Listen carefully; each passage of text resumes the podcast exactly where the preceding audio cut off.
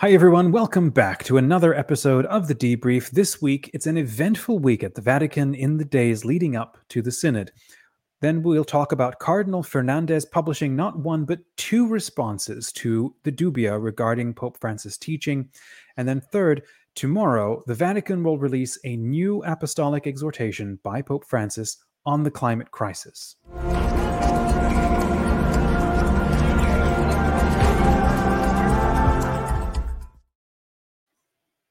Hey, Whoa, Mike. here we are.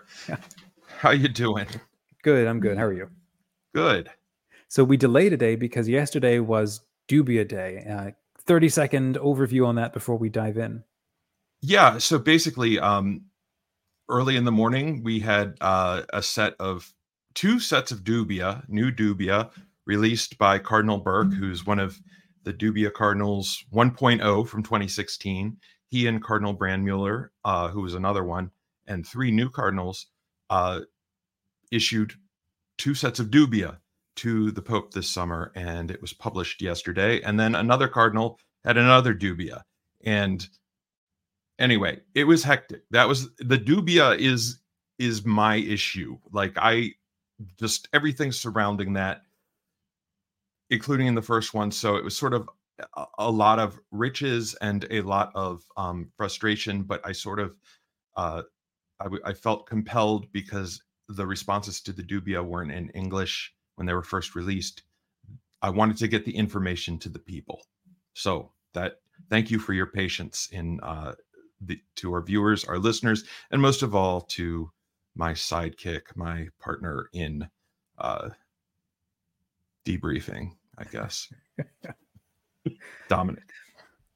Okay, thanks, Mike. So, yes, friends, welcome to the debrief. It's our weekly show where we're talking about news, questions, and controversies facing the Catholic Church. I'm Dominic D'Souza, the founder of Smart Catholics. And I'm Mike Lewis, the co founder and editor of the website wherepeteris.com. So, first on the menu today, we're talking about new cardinals and pre gaming on the upcoming synod. So, we've been talking about this in the last couple of months. So, on Saturday, Pope Francis created 21 new cardinals from 16 nations. And this brought the total number of cardinals in the college to 242 members from 91 countries, um, of whom 137 are under the age of 80 and have the right to vote in the next conclave. Any highlights that you can share on this?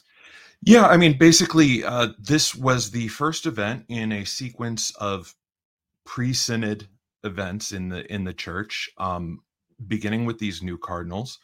Uh, Pope Francis issued uh, his homily to them was on the subject of synodality, um, and the image that he used throughout during his homily was that the College of Cardinals is called to resemble a symphony orchestra representing the harmony and the synodality of the church. So that was uh, an interesting message there. And, uh, but yeah, it, it, it sort of had the en- energy of like, okay, things are going to get rolling. Mhm. Um, just like the synod on the Amazon, I think was precluded by a, a group of new cardinals as well. Okay, so we we discussed some of the big names among the new cardinals in the past. Do you have any any other comments about the new crop of cardinals? Um, really, just once again, I want to congratulate uh, Cardinal Christophe Pierre.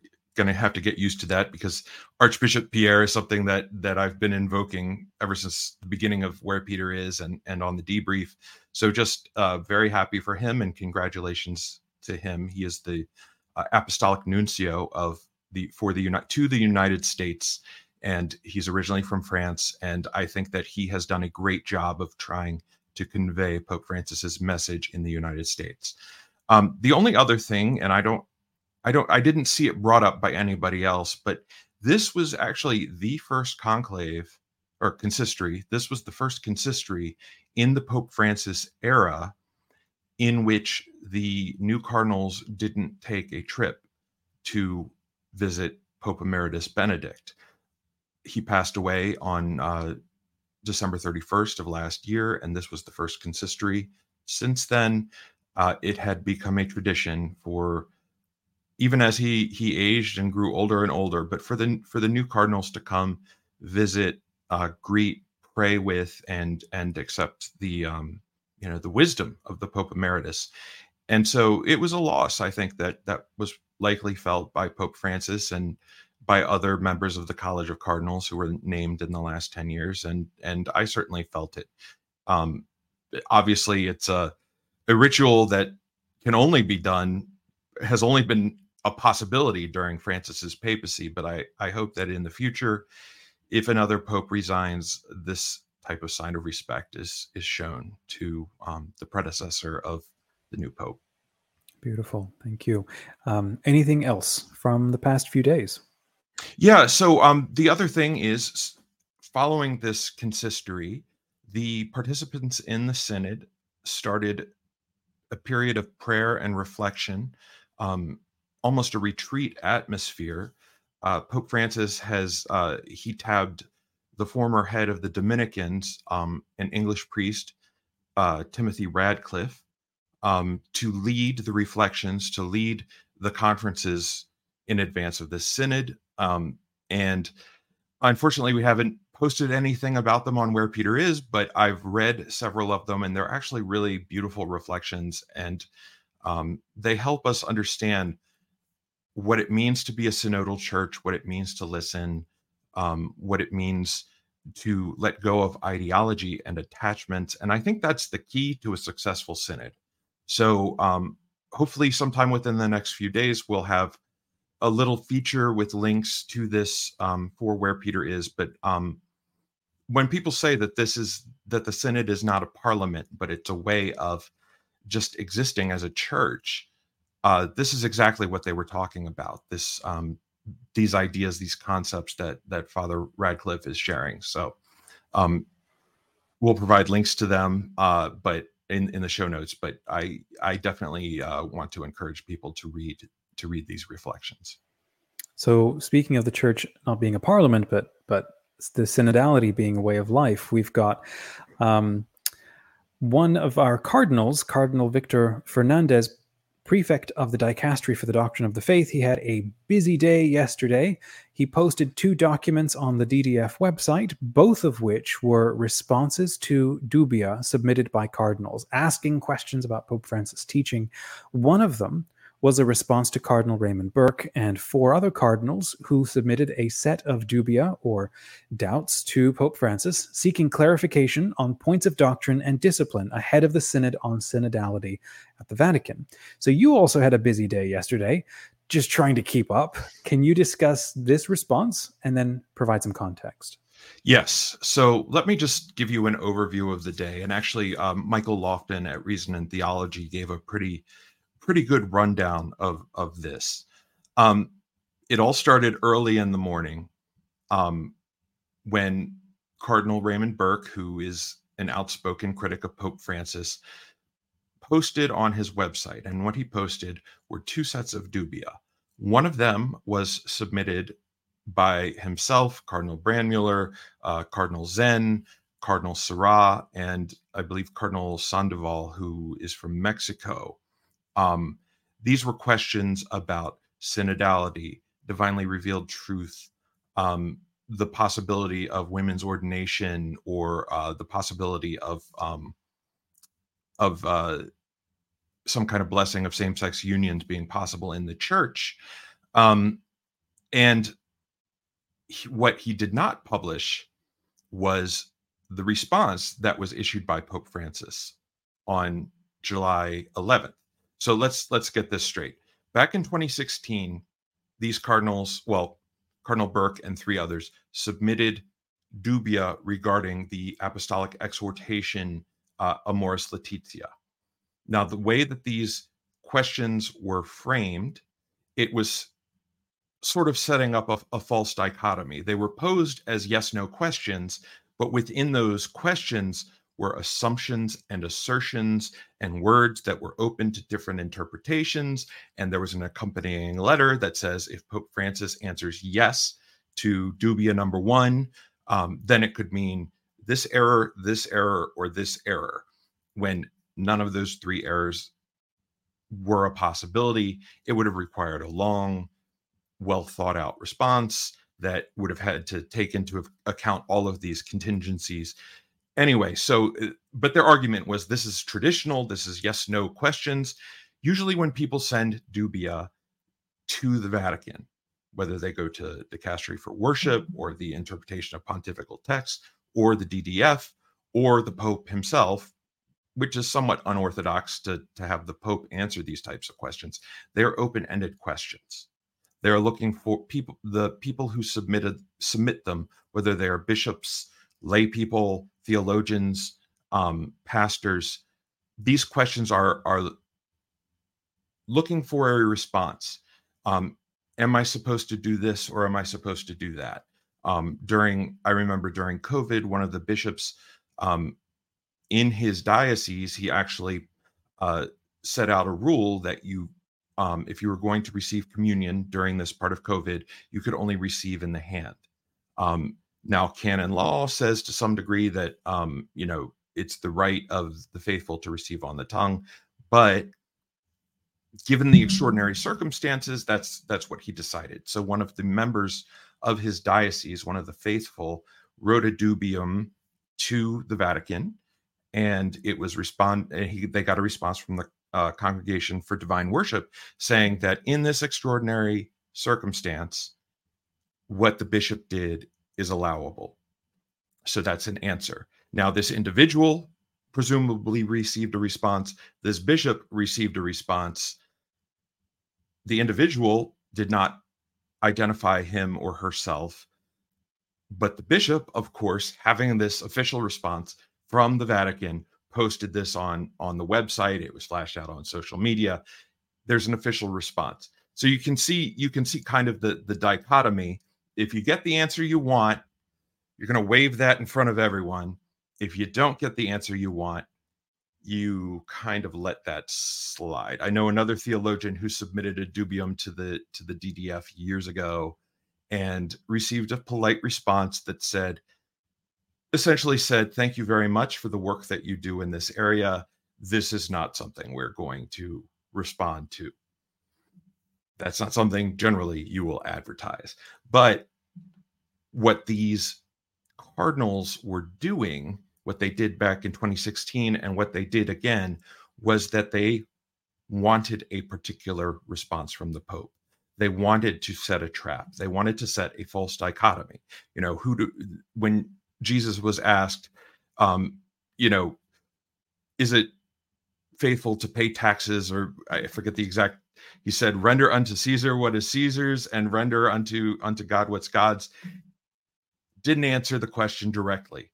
A lot of times answered in parables. Because of the way that the questions were were laid out pope francis did not acknowledge them did not reply to them. There's actually a possibility that he didn't receive them because cardinal caffarra confirmed that he delivered it to the pope's residence but there's they didn't receive to my knowledge any official confirmation that the pope had seen them or that the pope was declining. Um, and the pope said the first time he heard about it was in was in the news the day that they published these dubia and said that they hadn't received a response. Long story. Okay so that's that's dubia. That's how they're supposed to work and how these cardinals were trying to make it work. So they submit this dubia on this new set of dubia on July 10th. July 11th, they promptly get a response from the Pope, signed by the Pope on these questions.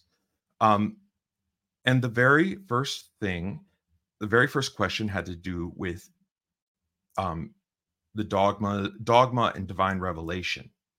And they asked, can it change? I don't have the text in front of me, but essentially, um, what Pope Francis said in his reply was that it depends on what you mean by change. Um, you know, obviously, there are eternal truths that can't be touched that are part of divine revelation, but in terms of doctrinal development, you know, the gospel is being continually revealed to us, it's being refreshed to us anew. He brought up how past magisterial teachings and even scripture seem to tolerate slavery, but the magisterium over the years has shifted on the question. And and basically the the magisterium has grown and developed And the official position of the churches is, is that the magisterium is now even more closely in alignment with divine revelation, with the gospel, with the, the message of Christ. So anyway, each each of these questions he provides an answer that says, well, if you mean this, then this. But what I'm trying to say is yada yada yada. Well, because he didn't provide one word answers, this same group of cardinals issued a uh, a reworded, reformulated version of these dubia questions. Now, what that reveals to me is that they perhaps aren't interested in hashing out the nuances and they are trying to box in the pope trying to box in the movement of the holy spirit in the church. Um, it's pretty cheeky um, especially since the you know the, the big outcry last time was that he didn't respond at all. Instead this time he provides within 24 hours a thorough and complete and nuanced and theologically rich response to their questions and for them to just sort of brush them aside and not even quote directly from his responses in issuing a new response or a new set of dubia saying no no no we want you to answer only with yes or no. Doesn't seem to fit in with any kind of mature theological discussion. Within an ecclesial setting, we can talk about possibilities. Now, mm-hmm. whether something's promulgated officially as doctrine, that's the job of the magisterium to decide. But if they don't like some something that's being discussed, and and the funny thing is, within that particular uh, response on July 11th, he said, "You're decrying synodality, but what you're doing right here, you want to, in, well, he presumed they wanted to engage, they wanted to challenge yeah. the theology of these subjects. And they just wanted to shut it down. And I think this is what Pope Francis is talking about. So the so this is what happened though. Cardinal Burke posts the two sets of dubia, but he did not post the response from the Pope. So you ah. know from okay. what he's posted that they're unsatisfied with the Pope's response. From the second set, you can read what their issues were or how they interpreted his response, but they didn't let you read from the Pope themselves. And early on, they were telling journalists that it was a private letter to them, so it was inappropriate to publish this. Well, on September 25th, Cardinal Fernandez had an had an audience with Pope Francis in his role as um, prefect for the dicastery um, or uh, for the doctrine of the faith. Um, and he brought with him those dubia from Pope Francis, and he asked if it would be possible to make these responses public. And Pope Francis signed it and said yes. So after after Cardinal Burke posts the two sets of dubia, then Cardinal Fernandez posts his responses on the website for the DDF, the official Vatican website. But he wrote the responses, or his letter and Pope Francis's responses were in Spanish. It was a scanned document. It was a little bit skewed. The language was a little theological. Um, well, as soon as that was brought to my attention, my day was caught up in we need to get an English translation of this up ASAP mm-hmm. just to you know quell any fires or anything like that um so i'm a monoglot but you know i only speak english and it was a scanned document but between various ocr programs and deskewing programs and um you know reformatting things because there was you know when you when it turns into a pdf there's a hard return at the end of every line so i cleaned up the formatting um, reproduced the formatting from the scan, uploaded it to the DeepL translator, ran through it, looked for weird typos and weird wording, just tried to clean it up. I hadn't even read it at this point. So you're ta- we're talking about yes, it's a machine translation, but mm-hmm. I wasn't trying to like impose my own ideology. I just wanted to get something up there that was hopefully 90% accurate that so that the usual suspects wouldn't go into a tizzy. Yeah. And okay. and so we had a it went viral, people were referring to it, clicking on it. About an hour or two later, Cardinal Burke's website suddenly has two documents or three documents instead of two. He it it's not just Dubia 1 and Dubia 2, it's Dubia 1, Francis's response, and Dubia 2. His response had been translated into eight languages. So, in other words, they were sitting on it. And if the Vatican hadn't released it, they were trying they were going to try to keep it from the public eye. Oh wow. Um, I mean, you know, they claim that it would have been inappropriate, but I mean, they certainly weren't uh, shy about publishing their own private letters to the Pope and then mm-hmm. waiting to release them right before the Synod in order. And I mean, I would think that it was in order to to cause as much of a mess as possible. But so anyway, and then towards the end of the day, the Vatican published in Vatican News a provisional translation. Now, I have not yet looked at Cardinal Burke's group's translation.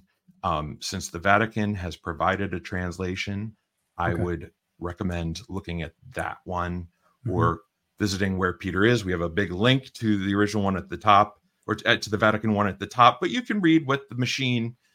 Uh, you know, I don't know. Maybe the machine is a is a Vatican spy or something like that. But um, you can, you know, if you want to read ours, it's it's legible, it's readable, but it's mm-hmm. you know the Vatican one, I guess, is now it's the official, official. one. Yeah, yeah, yeah. So there was a second set of Dubia with answers provided by Cardinal Fernandez yesterday, and the topic was Amoris Laetitia. Can you tell us about that one? Yes. So, because Cardinal Burke was the one who started the firestorm, and presumably Cardinal Fernandez was just waiting uh, for. Obviously, this we've seen this happen again, where where um, Burke or other critics of Pope Francis will drop a surprise manifesto or open letter. The first Dubia situation caught the Vatican flat footed. Um, I think, uh, you know, Cardinal Mueller, who was the prefect of the CDF at the time, I don't even think he understood uh, Amoris Laetitia very well. So I don't know that he would have done a good job at responding to the Dubia if he tried. But so this, um, but then what was released this this second document so two documents on the ddf website only one of which that got only one of which got a huge amount of press was another set of dubia by one cardinal this time uh, cardinal dominic Duka um, he's the archbishop emeritus of prague. He sent a series of questions about amoris laetitia which as you may remember is the same topic of the unanswered dubia. These questions were more um they were more open-ended. Does this you know does this passage imply that we're supposed to do this? What are the regulations? Can different dioceses and priests set different standards?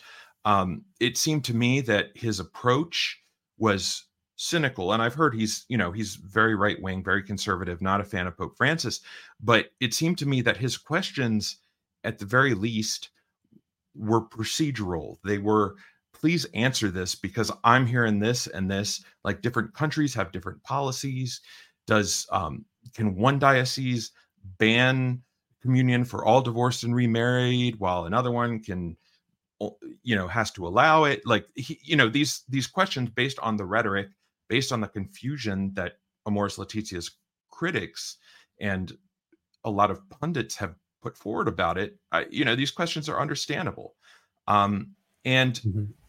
Cardinal Fernandez, basically the gist, and once again, posted that on where Peter is in English translation. I'm not aware of an official um, Vatican translation, but if there is, I will link to it and and you can read it.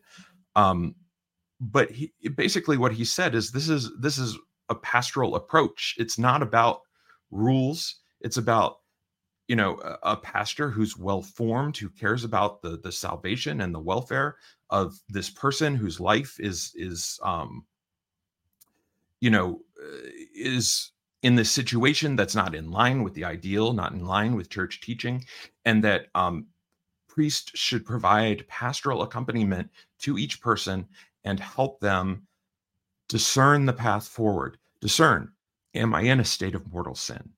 Um, am I am I sinning culpably, or am I in a situation where I want to get out, but it's difficult because I have pressures, internal, external?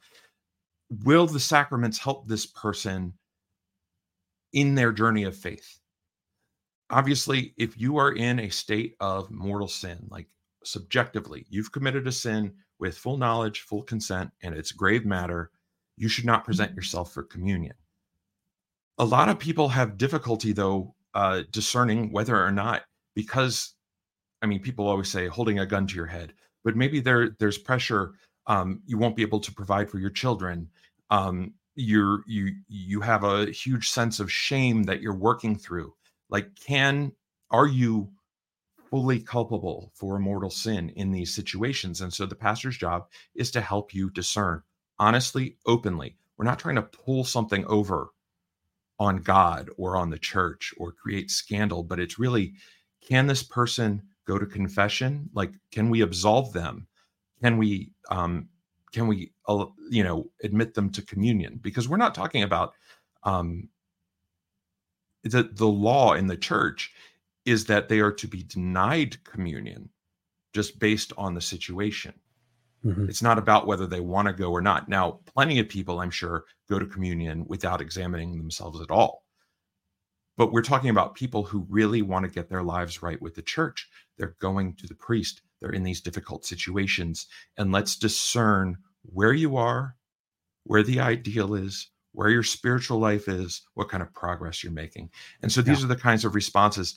I don't know if Cardinal um, if Cardinal Duka will understand these responses or how he'll feel about them, but I I I do want to commend him because the date that he sent it, and I don't know, this is speculation. I have no inside knowledge, but he submitted these on July 13th. And the other cardinals submitted theirs on July 10th. The timing of this is is interesting to me.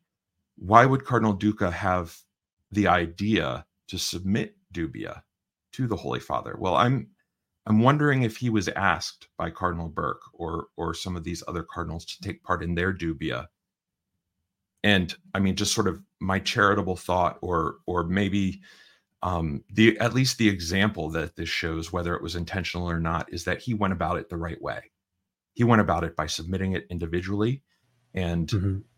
you know didn't didn't and it was the ddf it was cardinal fernandez who published this dubia it wasn't it wasn't him uh making some kind of scene right right so to that point, much was made of the fact that Pope Francis didn't respond to the first set of dubia back in 2016.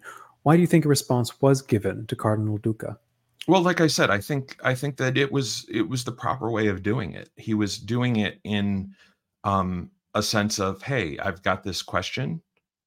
I I I'm confused. Uh, please tell me how to proceed."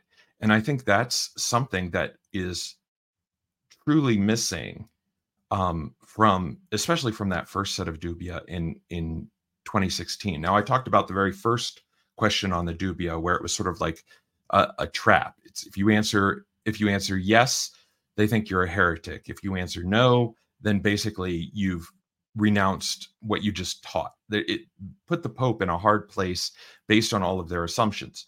Um, and I think it shows why the um, why it was prudent not not to answer and then i think the behavior once they once they received an answer a thorough answer like to me mm-hmm. uh, it, it would make more sense if they published a i don't know a, a video not a video but uh well maybe a video or or a written reflection on his mm-hmm. comments this still causes us problems because there could be this or there could be that rather than than just you know, looking at the format. We wanted a yes or no, and and you didn't give us one. So, you know, he explained why a yes or no answer couldn't be given to these questions, and yet they're still persisting. Like, what do they want? I think what they want is to cause discord. They want to erase Pope Francis's teaching, and I think that by responding, he he did a great job. And I, and I don't. And once again, the yes no questions and insisting on the yes no. Well, if you can't answer that, you can't answer that.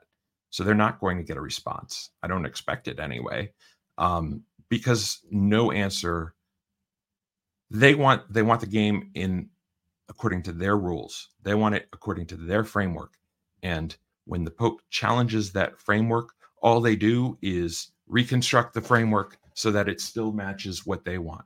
So that's um, it, it just kind of shows different different approaches to the, to the way that the church operates. Yeah. Yeah. Well, speaking of challenging frameworks, the apostolic exhortation Laudate Deum by Pope Francis is set to be released tomorrow. It's been described as part two of Laudato Si, and it will address environmental issues and especially the climate crisis. Anything more you can share about it?